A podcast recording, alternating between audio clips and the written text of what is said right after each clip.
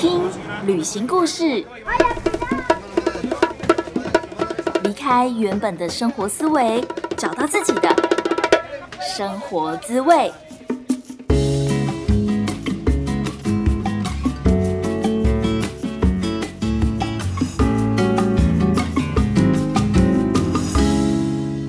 欢迎收听《贾斯敏游牧生活》第二十四集，我是 Jasmine，大家好久不见。呃，今天这集呢会比较特别，因为主要是想要跟大家分享一下，就是我十一月为什么 只有发一集节目，这样这到底是跑去哪里了呢？那虽然说我这一阵子没有在声音的平台上面跟大家 say hi 啊，跟大家聊聊天，但是还是收到了不少的私讯。尤其呢，我觉得一件很妙的事情就是，呃，我的节目最一开始就前五集是在聊旅行与爱情，尤其是关于一些开放式关系的时候，你要用什么样的心态去谈感情，还有跟拉丁人或是跟西方人在谈恋爱的时候，要需要有哪些进程啊，然后要用哪些沟通方式，因为我们呃华人的文化跟西方的文化真的是完全不一样。因为我一直在尝试各种不同方向主题，比如说我可能会邀请朋友来上节目，分享他们旅行的故事、成长的故事。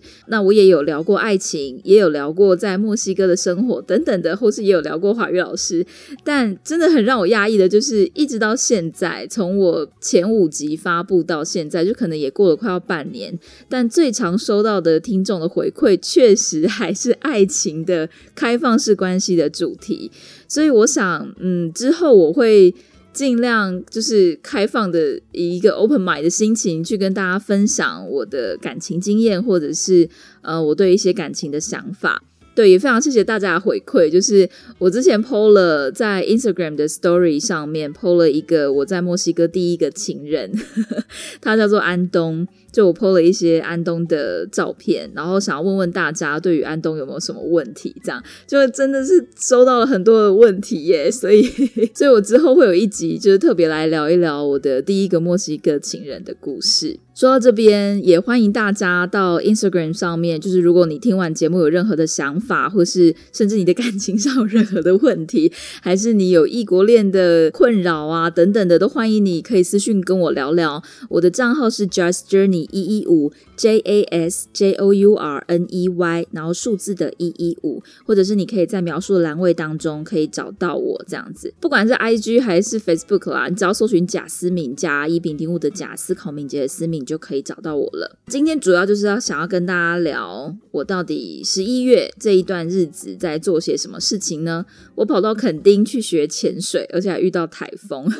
真的觉得很夸张。那另外一件事情就是我到台北生活了两个礼拜，然后见到了很多老朋友。这些老朋友当中有两两年没见的，三年没见的，所以真的是引发了我非常多内心的感受。然后再来是呃，我回到我的算是娘家吗？就回到侨委会去分享我在墨西哥当华语志工的经验。接着也会跟大家简单预告，就我在那两个礼拜，就真的我的朋友都在台北，所以我录了好多集的访谈，有一种哎，把握这两个礼拜的时间，把大家都约一约的感觉。真的觉得每一集的访谈都。带给我更多更多的，嗯，算是肯定自己正在做的事情，然后也非常认同受访者的想法，也很高兴我们双方彼此有能力可以带给所有的听众朋友更多的故事。所以今天的节目内容可能是会有一点比较杂，跟以前的状况有点不一样。你离开是没有关系啦，就是你可以先去听别集的节目。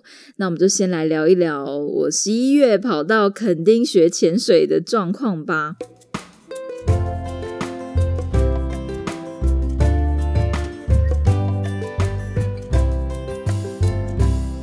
我的第一次潜水经验是在菲律宾的宿务，那个时候是参加毕业旅行，然后算是很突然的一个行程啊，导游就问我们要不要去潜水。那因为大家都没有经验，然后虽然说要多付个大概可能快要一百美金左右的价钱，可是就是大家都一直说服说它真的很漂亮啊，然后难得的一次经验，而且相比冲绳啊一些景点，这边的 CP 值真的是很高。我想在我大学那个时候，真的宿务还不是一个最热门的旅游景点，所以我就就就开始了，就是那是我第一次的体验潜水，然后潜了之后呢，真的是觉得。惊为天人呐！就是那时候的感觉，就是。我就觉得我自己根本就是小美人鱼，然后我可以看到热带鱼在我身边这样子打转，就觉得潜水真的是一件太美太美的事情了。而且整个地球有百分之七十都是海洋，其实身为人，就我们活在陆地上，我们看到的世界可能只有某一个部分。所以从那个时候，我的心中就一直种下一个想要学潜水的种子。在一七年的时候，我就开始鼓励自己去学习各种的课程，因为一方面那个时候还在一个还在情海当中 浮浮沉沉的状态，然后一直鼓励自己要走出去，要做更多好的事情，所以我那时候上了非常非常多的课，然后也在台北学了 Open Water，就是拿到了第一张证照。那这里真的要跟想要学潜水，但是从来没有做过这件事情的朋友讲，就是说。其实拿到，不管你是拿到 Open Water 所谓出街的潜水证照，或者是拿到进阶的潜水证照，这都不代表你真的很会或者是很厉害。这只是说你这项技能你得到了，有点像是开车，就是你开车你拿到了那个驾照，但是你如果没有继续练习的话，其实你是会忘记的。你会忘记，会不熟练，就等于其实。嗯，等于好像有这张 证照，就等于没有，有点像这种感觉啦。那因为过去两年我都在墨西哥生活，所以不太敢，也没有什么机会可以去尝试潜水这一些活动。而且因为墨西哥人他们的英文不太好，所以我也很担心，就是在我如果是一个还不熟悉潜水的状况，然后还要听一个口音很重的英文，或者是只有西班牙文的话，我担心我的生命会有安全，会有安全问题。所以我过去两年在墨西哥的时候，几就是都没有潜水过。这一次我本来就是到肯定要。学潜水的时候呢，是想要考进阶的证照，但是我才第一潜一下，我就觉得，我就觉得我真的是太陌生了，呃，陌生到我真的会有点害怕，然后也完全忘记一些很基本的事情，所以本来是想要呃考进阶。但是就直接跟教练说，我就改成单纯潜水，我就是把五支气瓶潜完，然后好好的练习，好好的复习这样子。那教练人也非常好，所以我们就改了我们原本的方案。然后这边要特别提一下，就是我的教练他其实也算是我的。应该说，应该说我是教练的粉丝，他们的粉丝页是 Good Life，我们的一百种生活，不知道大家有没有 follow 过？就是他们是一对夫妻，教练就是 Gary，Gary 他本来是职业军人，但是他后来就在二十九岁那一年，就觉得想要挣脱这种一成不变的乏味的生活，所以他就成为了一个潜水教练。女生叫做 Daisy Daisy 她本来是考上公务员，但也是一样，就是在二十九岁那一。年离开了大家眼中的舒适圈，所以从头开始。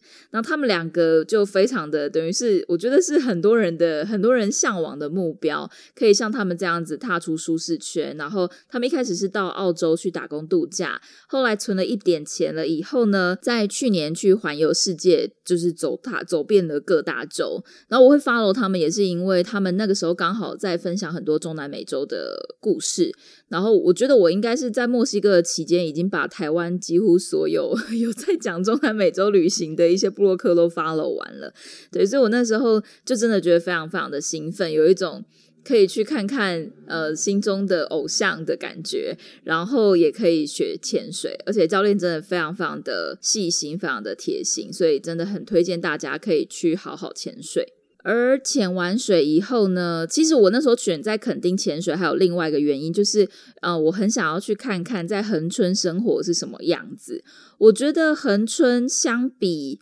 台东或是花莲这些比较观光的地方来说，其实恒春的物价是相对比较低的哦。大家不要以为台东是一个很偏乡的地方，然后就觉得它的房租很便宜或是物价很便宜，真的没有。尤其是都兰这种特别多观光客会去的地方，那边的物价都更高。所以，就是我在选择我要游牧旅居的地点的时候，就是我算是先去垦丁进行考察这样子。那我觉得生活条件真的都很棒，而且你真的是可以早上，比如像我，就是可能早上教完书，下午就直接去海边，就真的很近。然后我觉得垦丁的沙滩真的是台湾最漂亮的沙滩，因为台湾的东岸是沿岸，所以基本上就是没有沙，然后西岸是沙岸，没有错，可是都是黑黑的水的那种感觉。那你如果真的要找到，呃，水海的颜色是浅色的，然后沙滩的颜色甚至是有一点金黄色，就是整个拍照拍起来就会觉得超级美的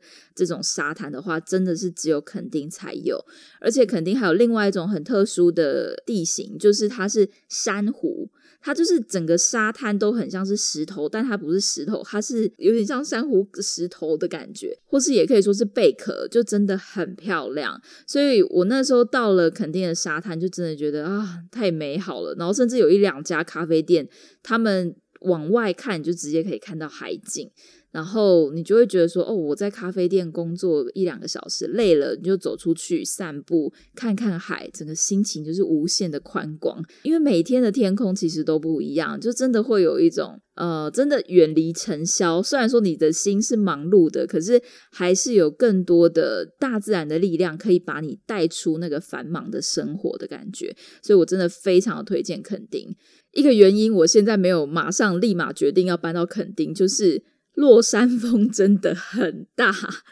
那个落山风真的大到我本来要从横，就是我要从横村骑车到四重溪，大概骑个二三十分钟去泡温泉，然后在路上就我尤其是晚上的时候，风真的超级大，那个风真的是大到我骑无法骑直线，然后风就一直把我吹斜斜的，然后我就一直。骑车的时候就一直斜出去，一直会跑到汽车道，真的是蛮危险的，还蛮不建议大家这样子。尤其如果是小女生的话，要注意安全。所以我呃经历了落山风的骑车以后，我就很认真的在思考，到底呃现在冬天过去肯定好嘛？所以我可能会再缓一缓，再再等个几个月，等到天气好一点的时候再去垦丁旅居。垦丁行结束了以后呢，我就因为收到了侨委会的邀请，所以回去侨委会跟一些大学生分享我在墨西哥当华语老师的经验。其实当初我会有这个机会可以到墨西哥侨校去教书，就是因为我参加了侨委会底下海华文教基金会的志工培训。呃，志工培训完了以后，你可以选填志愿。所谓选填志愿，就是你就填那一期当中有合作的侨校。那大部分的侨校都是在美国啊，或者是加拿大，也有一些少数比较特别的国家，比如说南非、墨西哥、约旦，还有巴西。那我们那一届的。时候就是突然多了一个新的合作的学校，就是墨西哥。然后因为我真的是呃本来就有学一点点点点的 西班牙文，然后我有朋友在瓜地马拉，所以我就觉得诶，墨西哥其实是一个很好的选项，所以我就去了墨西哥分享的。在侨委会那三场的分享会当中，他们大部分都是大三、大四的同学。在那三场的分享会当中，我都准备了不一样的 PPT，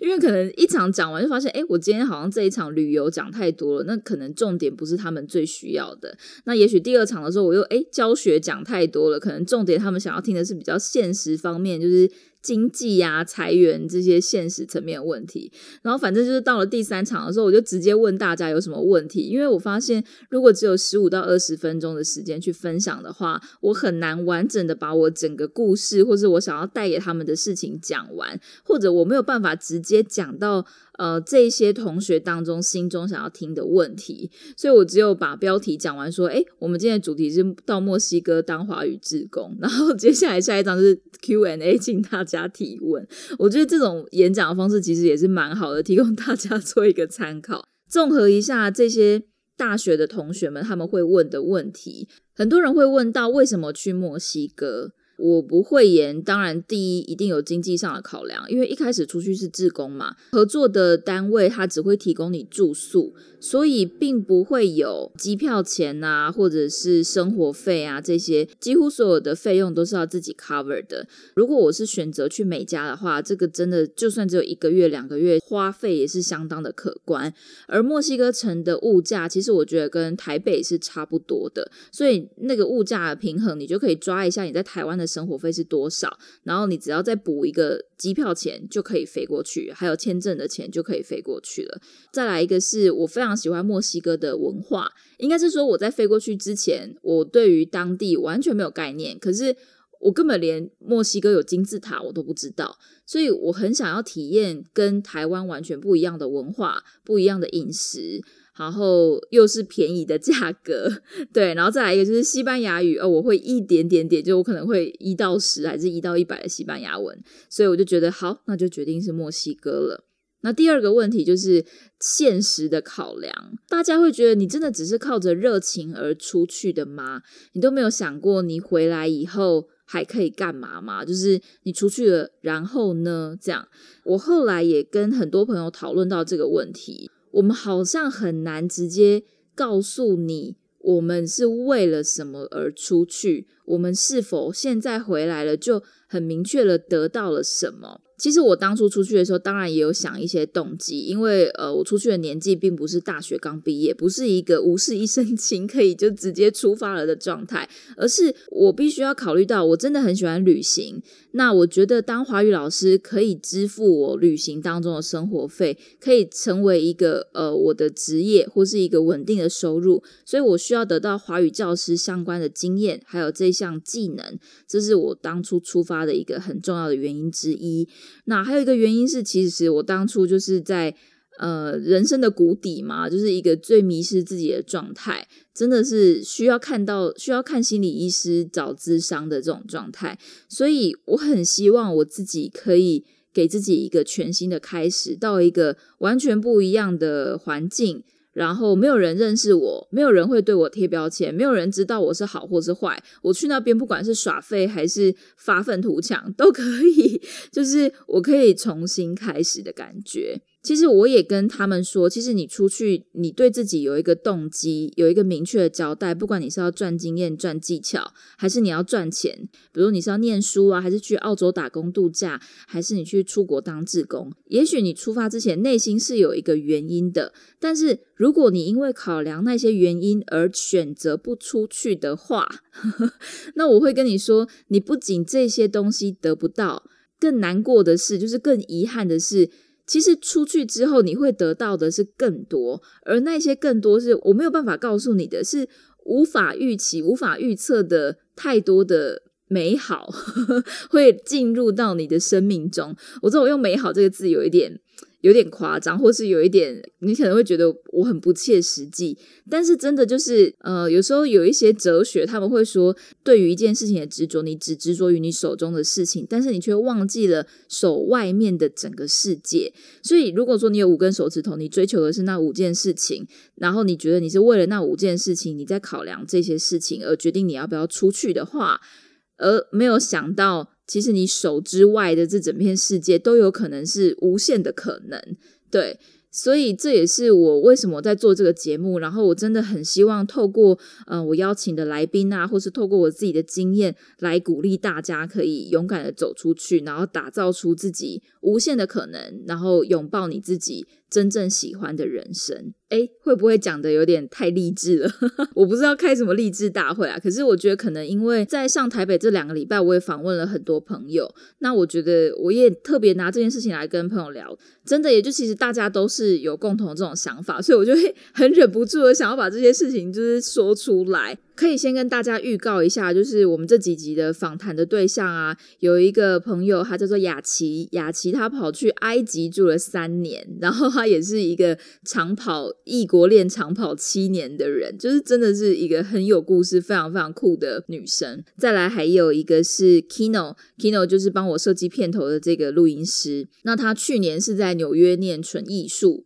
念纯艺术这种东西，一定很多人也会问你说，你到底是去念一个纯艺术干嘛？你回来是可以。赚钱吗？对不对？我相信很多人都会有这种疑惑。然后另外一个朋友是雪瑞，Cheryl，他是在旧金山当一个类似就是 digital nomad，有点像是也是数位游牧民族。但是我真的觉得很佩服他的原因是，像我是一个小小的 digital nomad，就是我可以呃养活自己在台湾生活，但是台湾的物价跟旧金山的物价又完全不一样。所以我真的很佩服雪瑞，就是他可以靠着他自己的办法、自己的能力自学经营自媒体，而且在旧金山过到他想要的生活。回到台北，其实对我来说，台北真的非常非常的熟悉。就我也曾经在台北工作、念书，待了八年的时间。可是可能因为就是前两年住在墨西哥，墨西哥的天气真的很好，就是非常非常好，好到我就一回台湾就觉得说，天哪，我好像没有办法再回到一个阴雨绵绵的城市。虽然说它真的是一个。呃，可以给年轻人打拼很多工作机会的地方，但是我更想要，就是我更想要拥抱大自然，所以我就没有马上决定要回去住在台北。可是也因为这两个礼拜见了很多的好朋友，其中一件很感人的事情就是。我参加了大学同学他的女儿的满月酒宴，跟一些以前大学的同学碰面，还有包括就是我们可能是同时是大学同学，也同时是在电台工作的同事。虽然只有短短两年的时间，就是我不在台湾的时间，其实严格说起来只有一年半。但是呢，这一年半，或者是拉长到我们没有见面的时间，也许两年，也许三年，就真的是在三十岁的这个交际啊，就是 算是人生的转捩点嘛。有的人选择就是继续在一样的职场上面打拼，有的人选择结婚生小孩，就是甜甜蜜蜜的过着一个甜蜜的负荷的生活。我真的觉得这两年的改变好多。然后我那时候看到了几个同学的时候。因为我在那一场活动当中是担任摄影，就是帮我同学拍照。然后我看到了一些很久不见的好朋友的时候，就内心就是一阵感动。只是我没有马上把那份感动表现出来。其实，在墨西哥的时候，我们看到每一个朋友，我们都会上前拥抱，我们都会给一个，其实他是脸颊贴脸颊，发出一个的声音，然后再拥抱对方。这样，所以我其实看到我的那些朋友的时候，我好想要。去抱他们，可是我又觉得好像如果我那样做了，自己会有一点奇怪，因为毕竟我是在台湾，所以我回台湾这超过半年的时间，其实我每一次看到一个好久不见的朋友，好久不见的亲戚，我都好想要抱一下对方。就虽然说我们在没有见面这段期间，现在大家就是对于社群媒体的使用啊，都非常的频繁，所以我们好像都还是一直有在 follow 彼此的动态。可是你真正见到面的那个感觉又不一样。我还记得我当初一回到台湾就要直接被隔离，就是你从下出机场，然后就你就要上坐上防疫计程车，大家所有人都提醒你要保持距离啊，口罩戴好啊等等的。然后包括我一到家在卸行李的时候，我都跟我妈说你要跟我保持距离。然后我妈还跟我说哈，这么久没有见面，怎么怎么第一次就是看到你是这种状况，这种感觉。我当然心里是很想抱他，可是没有办法。而且我心里会担心，是不是我在机场，就是也许是也是有这个风险的。虽然说我搭回来的那个路上，我觉得呃，其实人都非常非常的少，就只有遇到同班机的人，只有在飞机上的遇到的人是最多的。其他的时候，其实整个机场几乎都是空的。但是我当然不想要冒任何的风险，就是自己带了一个病原体，然后传染给爸妈。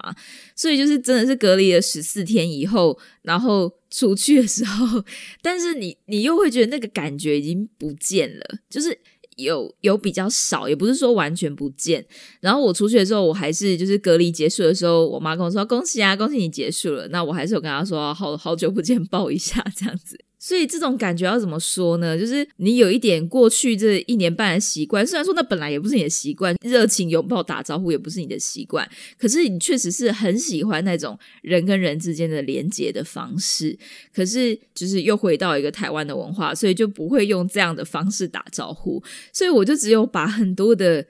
内心的感动跟悸动放在心里，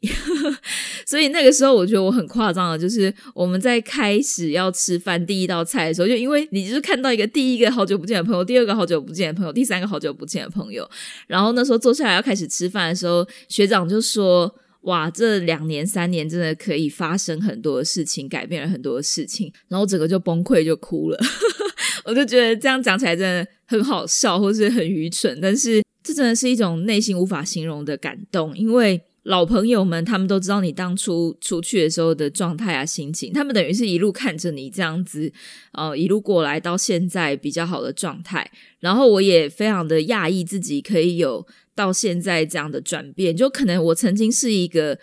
嗯，需要被帮助的人，但是我很感谢的是，因为过去那些让我难过、伤心的经验，而让我有了更多的力量，还有更多的经验，让我现在变成了一个可以帮助人、可以给别人意见的人。对我来说，这就是我出国这一趟带回来最宝贵的经验。那我真的很谢谢还听到现在的你，就是这集可能真的是一个很杂乱无章的内容，然后很谢谢你喜欢我的声音，很谢谢你听我的节目。这个频道主要是在分享旅行的故事，那透过各种旅行的经验来鼓励大家可以走出自己的舒适圈，找到自己喜欢的生活方式。如果说你喜欢贾斯敏游牧生活的话，欢迎你把这个节目分享给更多朋友，也欢迎你，如果你有任何的故事想跟我分享，可以私讯我到 Just Journey 一一五 J A S J O U R N E Y 一一五，不管是 Facebook 或是 Instagram 都是这个账号。然后你也可以搜寻贾斯敏，贾是贾一。丙丁戊的贾思敏是思考敏捷的思敏，就可以找到我喽。不知道你现在在哪里？我想是因为缘分，所以让你听到了我的声音。真的很谢谢你花时间听完今天的节目。Thank you, gracias。我们下次见，Adios，See you，拜拜。